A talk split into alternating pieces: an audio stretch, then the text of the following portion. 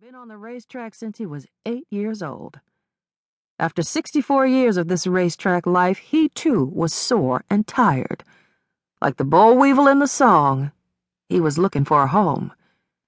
He knew he would always have work as long as he could work. But where was it wrote that he had to rub horses till the day he died?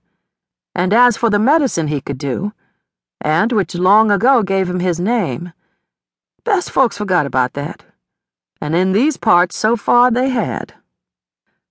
Up ahead was Deucey Gifford, walking Grizzly, her moneymaker. Grizzly was the opposite end of the mound, a used up stakes horse, a miler, nerved in his feet, who knew everything. Medicine Ed liked to devil her. Why don't you give that old boy his rest? How old Grizzly be by now? Fourteen? Fifteen? He's twelve, Deucey said like she always said, and he don't need no rest. Grizzly knows what comes next for him in this world. After me, I mean. He likes things the way they are. I bet you done told him, you hard-nosed old half-man. That's right, I told him. He'd rather run. Medicine Ed laughed a little. I reckon that grizzly nerved and all four feet, he said. I know he don't feel no pain. Hell, he is, Two's plenty, Deucey snapped. Her watery eyes looked shifty in their pouches, and whether she be lying or not, Medicine Ed couldn't tell. Anyhow, Grizzly got heart. He could run without feet, she said. And which he do, Medicine Ed thought, and he walked on with the red youngster. Deucey called back to Ed now. You got something in tonight? Zeno ship up this big three-year-old for the fourth. Give him a race. They went their two ways with their night and day cheap horses, and suddenly they were wrastling the two of them like broncs.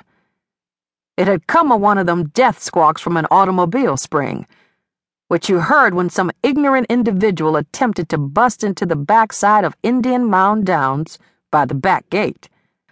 The four horses still on the hot walking machine taken off, galloping foolishly in the pink cloud round the pole like they did on any excuse.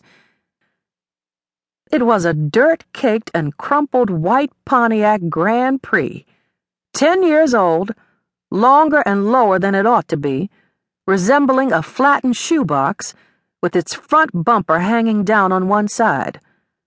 A girl was driving it, a stranger girl with round blind man sunglasses and two fat brown pigtails sticking out frizzly from a small head.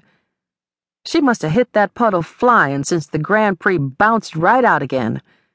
Red clay water squirted on all sides like cream of tomato soup. The stall man, Suitcase Smithers, stepped out of the racing secretary's shack, brushing donut crumbs off the soft bag of guts that pushed out his lime pastel short sleeved shirt and gray striped suspenders.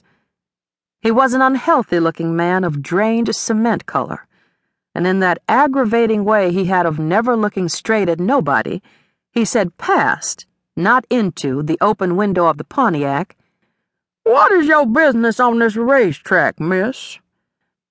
I would like to talk to the stall superintendent, Mr. Vernon Smithers, said the girl. Are you him? He was him. She said, like they always said, that she worked for a horseman from Charlestown, or could have been Laurel, or Pocono Downs. He was on the road right now with three, four, five horses. She had come ahead to get the stalls ready. Suitcase read her the sign that hung over the back gate. Racetrack business use front gate only. She stood there. Dusty sweat was gluing her eyebrows together. She wiped across them with the fat part of her hand. Talk to Archie in the green uniform, said Suitcase, nodding at the faraway gatehouse. I talked to Archie in the green uniform. Well, I'm going to tell you the same as what Archie told you. Suitcase cleared his throat.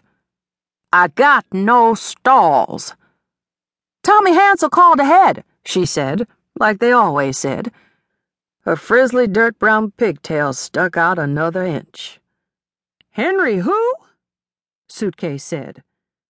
You don't walk in a busy